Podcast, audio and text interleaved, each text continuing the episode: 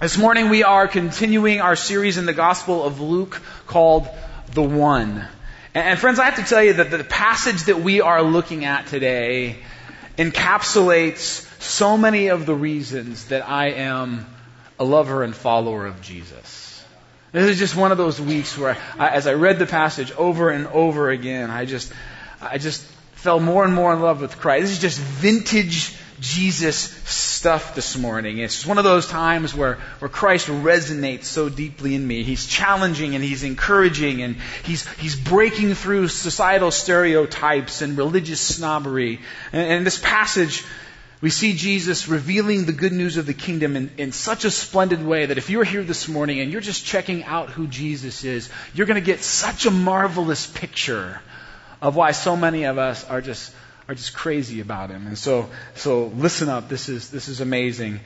Uh, this is called The One Who Offers the Transforming Power of Forgiveness. Luke chapter 7, starting in verse 36. And I'm going to do something a little different this morning. You can pull your Bibles out and turn there, but I'm going to ask that for this opening segment when I read through the passage that you don't follow along with me, that maybe you just lay your Bible in your lap and and take these words in. Just hear the story as Luke tells it. Maybe even close your eyes and open uh, your palms in your lap as a way of saying, Lord, I want to I want to hear from you today. I want to hear what you are saying uh, through this through this passage. Luke chapter seven, verse thirty-six. When one of the Pharisees invited Jesus to have dinner with him, he went to the Pharisee's house and reclined at the table. A woman in that town who lived a sinful life learned that Jesus was eating at the Pharisee's house, so she came there with an alabaster jar of perfume. As she stood behind him at his feet weeping, she began to wet his feet with her tears. Then she wiped them with her hair, kissed them, and poured perfume on them. When the Pharisee who had invited him saw this, he said to himself, If this man were a prophet, he would know who is touching him and what kind of a woman she is, that she is a sinner. Jesus answered him, Simon, I have something to tell you. Tell me, teacher, he said. Two people owed money to a certain money lender. One owed him 500 denarii and the other 50. Neither of them had the money to pay him back, so he forgave the debts of both. Now, which of them will love him more? Simon replied, I suppose the one who had the bigger debt forgiven. You have judged correctly, Jesus said. Then he turned toward the woman and said to Simon, Do you see this woman? I came into your house. You did not give me any water for my feet, but she wet my feet with her tears and wiped them with her hair. You did not give me a kiss, but this woman, from the time I entered, has not stopped kissing my feet. You did not put oil on my head, but she has poured perfume on my feet. Therefore I tell you, her many sins have been forgiven, as her great love has shown. But whoever has been forgiven little, loves little. Then Jesus said to her, Your sins are forgiven. The other guests began to say among themselves, Who is this who even forgives sins? Jesus said to the woman, Your faith has saved you. Go in peace. Father, this morning we come before you and we ask that this passage would not only strike our minds, but that it would penetrate our hearts. I invite you, Holy Spirit, to come and embed the truth of this story, this passage, your gospel, into us in a new, fresh way today. I pray that we will not leave unchanged, that we will not walk out of here the same as the way we came in. That is our prayer, Lord. Change us, renew us, shape us, mold us. And we prayed in Christ's name. Amen. All right, now as we dive into this, into this passage, let me share a few things with you that might help you uh, set the scene a bit more clearly in your minds, because that is actually what Luke does right off the bat. He sets the scene. When one of the Pharisees invited Jesus to have dinner with him, he went to the Pharisee's house and reclined at the table. We have to remember where Jesus is. He is in Galilee. He's traveling through this northern region of Israel that's filled with these very small Jewish towns. And as customary um, in Jesus' day, when a famous or well-known rabbi came to your town, you would most likely do two things. A, you would have them speak at the synagogue, which Jesus did quite often. And B, you would invite them to a meal, which is what we see here in our story this morning. This meal, it would be held in the home of a prominent local religious leader, and other honored guests from around uh, the village would be invited to dine as well. But this would not be a private affair. Here's something that I think we sometimes miss. This would not be an event that was closed to the public. In fact, it would be quite the opposite. You See, the doors of this home would actually be thrown open and people would crowd in. People from all over the village would crowd in around the perimeter of the room and even stand outside the open doors and windows just to listen in on what was happening, just to listen in on the conversation and hear the teaching and take part in hearing the theological debate that was sure to take place at this event. This would have been a very public moment and big, big news in small town rural Galilee. And so now the meal has begun. The people have gathered and Luke tells us they are reclined at the table. One thing we, we have to remember that is that in the ancient Near East, people did not eat like we do. They did not sit at chairs, um, sit in chairs at tables. Instead, they reclined. They laid, actually propped up on their left sides with their feet, not under the table, but pointed out away from the table. I, I dug up a, a, an image off the internet so you can get just a sense um, for what it would have looked like. And see how they're they're propped on their left arms, eating with their right, with their feet away from the table. And uh, the idea behind this was was very simply to keep the feet as far away from the food as possible. You have to remember this is a world without pavement. This is a world where people wore sandals and walked everywhere, where the paths and roadways were not just used by humans, but also by their animals. And so without a whole lot of imagination, you can understand why feet may not have provided a welcomed and pleasant aroma at the meal. So they had their feet sort of pointed out backwards behind them, as far away from the food as possible. And this is the scene. A table in the middle of a Pharisee's house. Jesus and the other invited guests reclined around it with their feet sticking out and crowded around the room behind and beyond the feet are people from all over this Galilean village packed in to hear what this rabbi from Nazareth just might say or do next. Verse 37. And behold. The NIV actually doesn't include these words, but, but they are there in the Greek and behold. What Luke is saying is, check out what's going to happen next. Behold. Verse 37. A woman in that town who lived a sinful life learned that Jesus was eating at the Pharisee's house.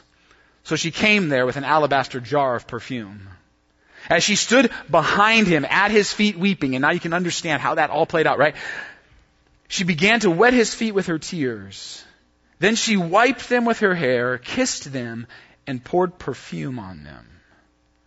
Now, let's get real clear about what Luke is saying here when he tells us that this woman lived a sinful life. The Greek word that he uses to describe her here is the word for a person who is not just sort of an average run of the mill sinner, not just someone who has some sin in their world. No, this is a word that describes a person for whom their sin is known.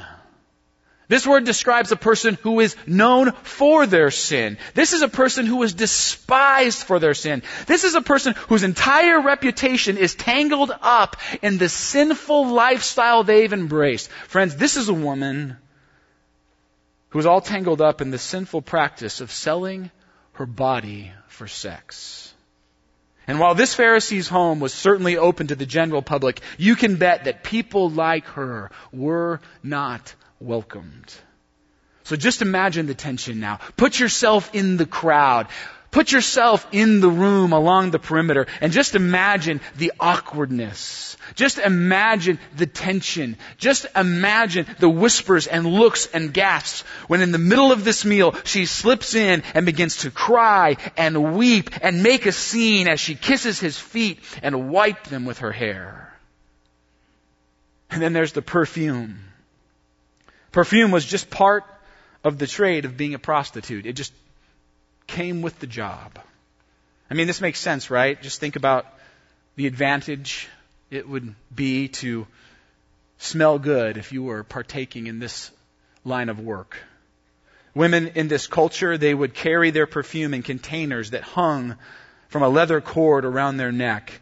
And Luke tells us that this woman's container, it's an alabaster container. This is the most valuable possession this woman owns for sure. An alabaster container was a very fine, refined kind of marble that was carved in Egypt. It was imported. This kind of container would have been filled with a very costly perfume, not the cheap oily perfumes that some people had, but a very costly perfume. And again, this is one of the things that would have greatly enhanced her allure to men.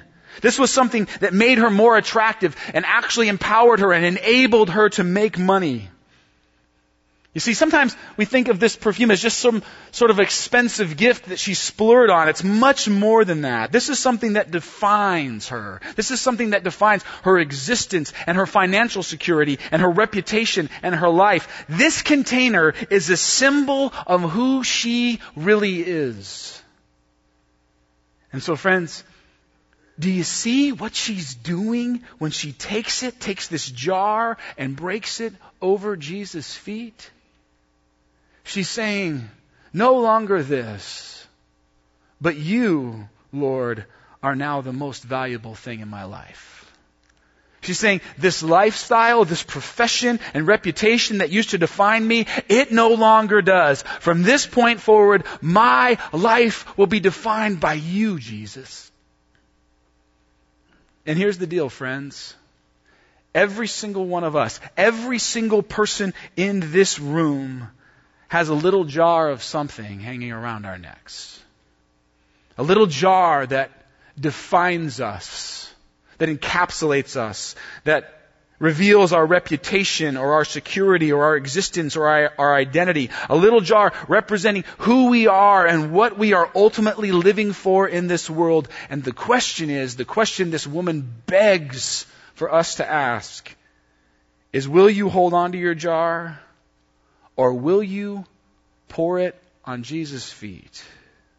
Will you continue to let your life be defined by your work or your kids or your stuff or your addictions or your abilities or successes or failures or popularity or past? Or are you ready, like this woman, to take off that thing that defines you and offer it to Jesus? To make him your everything. Because that's what this woman does.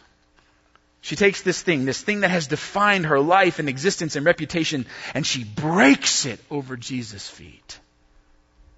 And to go back to the scene again, you have to realize that this wasn't just a momentary thing. This isn't just a little blip in the middle of this evening. The verbs that Luke uses in this passage tell us she won't quit. She won't stop. She just keeps on crying and kissing and wiping the feet of Jesus as the entire house party stands there stunned, awkwardly, not knowing what to do. And then there's this big question looming in the air. What will Simon do? He's the host. And furthermore, what will Jesus do? What will he say? How will he respond to this woman? Verse 39. When the Pharisee who had invited him saw this, he said to himself, If this man were a prophet, he would know who was touching him and what kind of a woman she is, that she is a sinner. Jesus answered him, Simon, I have something to tell you. Tell me, teacher, he said. Now, I notice in this part of the story how Luke goes out of his way to let us know that what the Pharisee is thinking here is kept to himself. See, this is not something that he says out loud. He doesn't mouth this across the table to a buddy. He doesn't whisper it to a neighbor and Jesus overhears. No, secretly to himself, this Pharisee accuses Jesus of not really knowing people. Of, of not really understanding who people are in their relationship to God. And the irony of the story, the great sort of reversal and contrast is this. Jesus actually understands people so well that he even knows what's happening in this guy's mind and heart. The very guy who thinks Jesus doesn't know people is actually more known by Jesus than he even knows himself. And that's another thing for us to consider this morning. The fact that God doesn't just see our externals. He doesn't, he doesn't just, he doesn't look at us and just see the reputations that we've spun, that we've sort of managed for ourselves. He, he doesn't see the image management that we've so carefully orchestrated for everyone else to see. He does not look at us and see us the way other people see us or even the way we see ourselves. You see, Jesus sees deep into our minds. He knows our thoughts. He's tuned in to our secret desires and the internal motivations of our hearts so that even the things we hide from ourselves are revealed to Him. God knows us that deeply. And, here's another cool thing. I, wasn't necessarily going to bring this up, but I just could not bring myself to leave it out because I thought it was rad and I knew Matt would like it. Notice this. For the first time, it in this part of the story, Simon's name is used. Up until this point, when Luke tells this story, he's just a Pharisee, just some sort of random generic caricature, but now Luke is using his name. Now Jesus calls him by name, and Luke is showing us something. Luke is showing us that D- Jesus doesn't just know this woman, he knows Simon as well. Simon, Jesus is saying, not only do I know her, I know you. Not only do I see her heart, but I see her heart too. And now what Simon will discover is that he is the one, not Jesus, who does not understand who the people in the room are in relation to God. Verse 40, Jesus answered him, Simon, I have something to tell you. Tell me, teacher, he said. Two people owed money to a certain moneylender. One owed him 500 denarii and the other 50. And by the way, a denarii represents about a day's wage. So one person in this story, one person in Jesus' parable here is about 50 days in the hole and the other is about 500 working days in the hole. Two people owed money to a certain moneylender. One owed him 500 denarii and the other 50. Neither of them had the money to pay him back, so he forgave the debts of both. Now which of them will love him more? Simon replied, I suppose the one who had the bigger debt, forgiven. You have judged correctly, Jesus said. Now, here's what Jesus is saying to Simon, and I think sometimes people get this wrong. Sometimes m- people miss the point of what Jesus is explaining to Simon here. Here's what he says. The problem with you, Simon, is this. You don't know how big your debt is. You don't know how big your debt is. Simon, the problem with your heart, the problem with your life, the problem with the way you respond to me is you look around and you look at other people and you think of yourself as a 50 denarii debtor. When the truth is, I really know you. I see your mind and thoughts and feelings and motivations. You see, you see yourself as a 50 denarii debtor, but the reality is, if you knew yourself the way I know you, you're much farther in the hole than you think you are. Your life, your sin, the debt you owe, it looks much more like this woman than you realize. In fact, Simon, the real difference between the two of you is simply this. She knows how much grace has been given her. You missed it. She sees the magnitude of her sin. You're blind to yours. She knows how much she's been forgiven. Simon, you don't. And now Jesus will tell Simon a story and reveal to him the transforming power of understanding the radical grace and forgiveness of God. Then he, then Jesus, turned toward the woman and said to Simon, Do you see this woman? Now, pause. I, I, want to remind you of something here. And honestly, I'm not sure why I think this is so important, but for me, this fact and remembering it adds something to the story. It adds a richness to it. It helps me really be there in the moment. And I have to ask you this question. During this entire exchange that Jesus is having here, where is Jesus? You remember where he is? Yeah, he's, he's reclined at the table. Jesus is still laying down. He's laying down through this whole story, friends.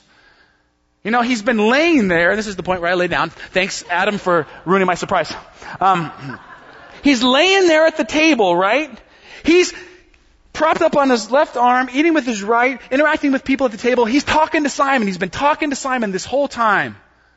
Meanwhile, the woman kissing, weeping, rubbing his feet, breaking perfume over his feet, rubbing them with her hair. The entire time this is happening continues to go on through the entire story. And he's just talking to Simon, talking to Simon. But now, for the very first time, Jesus turns and he looks at this woman, but he's still talking to Simon and he asks Simon this question. Simon, do you see this woman? And as he asks that question of Simon, He's asking that same question to everyone in the room. Do you see this woman? And is it weird if I just keep preaching like Lane here? Does that make you uncomfortable? Because the first service was like, we can't listen anymore. If you're going to lay down, I'm just going to preach the rest of the sermon like this. It's creepy. It's creepy. Kind of like, get up, Pastor Dave. Okay. So Jesus, he, he turns and he addresses this woman, but he's not even talking to her. He's still just talking to Simon. Do you see this woman? People in the room, people of this town, do you see this woman? Have you ever seen her?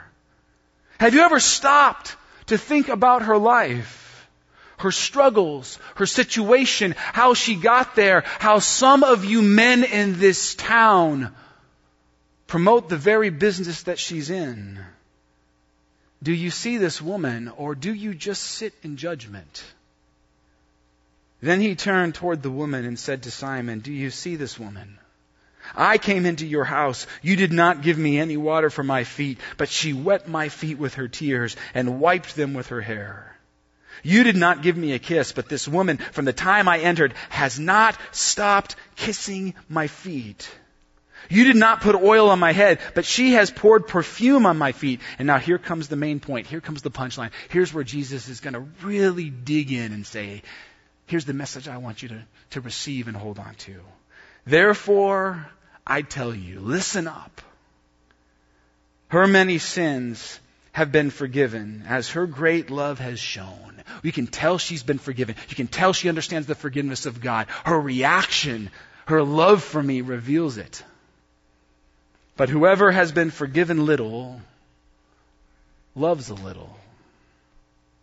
Friends, one thing I, I can't help but notice in this story is that this woman, for as critical and crucial a role as she plays, she never speaks.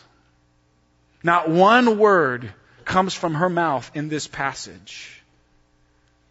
She never says a thing. Why? She doesn't have to. The way she acts, the way she behaves here, her response to Jesus says it all. The way she gives her time and emotions and possessions so fully to him here speaks louder than any statement she could ever make. Church, here's the question. Don't miss this one. Does your response to Jesus demonstrate a heart that believes it has been forgiven little or lots? Does your response to Jesus demonstrate a heart that believes it has been forgiven little or lots? Not what do your words say, what does your life say? And I'm not talking about church attendance here. You see, at the end of this story, Luke will actually give us a little prologue to to demonstrate one more time the point he's making here. I love this about Luke. Throughout his gospel, he's always inserting these little prologues, these little like, explanatory segments that sort of reinforce the point of Jesus' story or parable or message, and he does the same thing here. Right after this amazing story of God's life transforming forgiveness, Luke adds these three verses. This is Luke chapter 8, verses 1 through 3. Luke says, after this, right after this amazing thing, Jesus traveled about from one town and village to another, proclaiming the good news of the kingdom of God. The twelve were with him, and also some women who had been cured of evil spirits and diseases. Do you think these women understand the magnitude of the debt that's been paid for them? They've been cured of evil spirits and diseases. Mary, called Magdalene, from whom seven demons had come out, Joanna, the wife of Chuza, the manager of Herod's household, Susanna, and many others. And listen to this closing remark. These women were helping to support them out of their own means. In other words, friends, what Luke is saying is, here are some other women. Here are some other folks whose lives were so radically impacted by Jesus that they started to give everything they have to Him. You see, this is not an isolated incident. This is not just one woman who responds this way to radical forgiveness. Luke says it should be everyone, the entire church. Anyone who starts to grasp the magnitude of God's grace in their life should respond this way by giving Him it all. And friends, before I move on here, I, I want to be extremely clear about one thing. What I'm not saying, what Luke is not saying is let's just work really hard to get more sold out. Let's just be more radical and intense and emotional. In fact, in this closing worship segment, let's just go crazy. Not the message. Because when you think about it, think about it this way. Of these two characters, the woman and Simon, Simon is actually the one who works harder at his religion. Simon is the one who, by very definition, uses extreme effort and discipline to try to be a more godly person. So do not fall into that trap because that's not what Jesus is asking for here. What Jesus communicates in this story is the need for us to embrace a deep understanding of our desperate need for God's forgiveness. Do you understand and see how much you need Him, how much your debt is, how much He's forgiven you? This is not religious effort or obligation.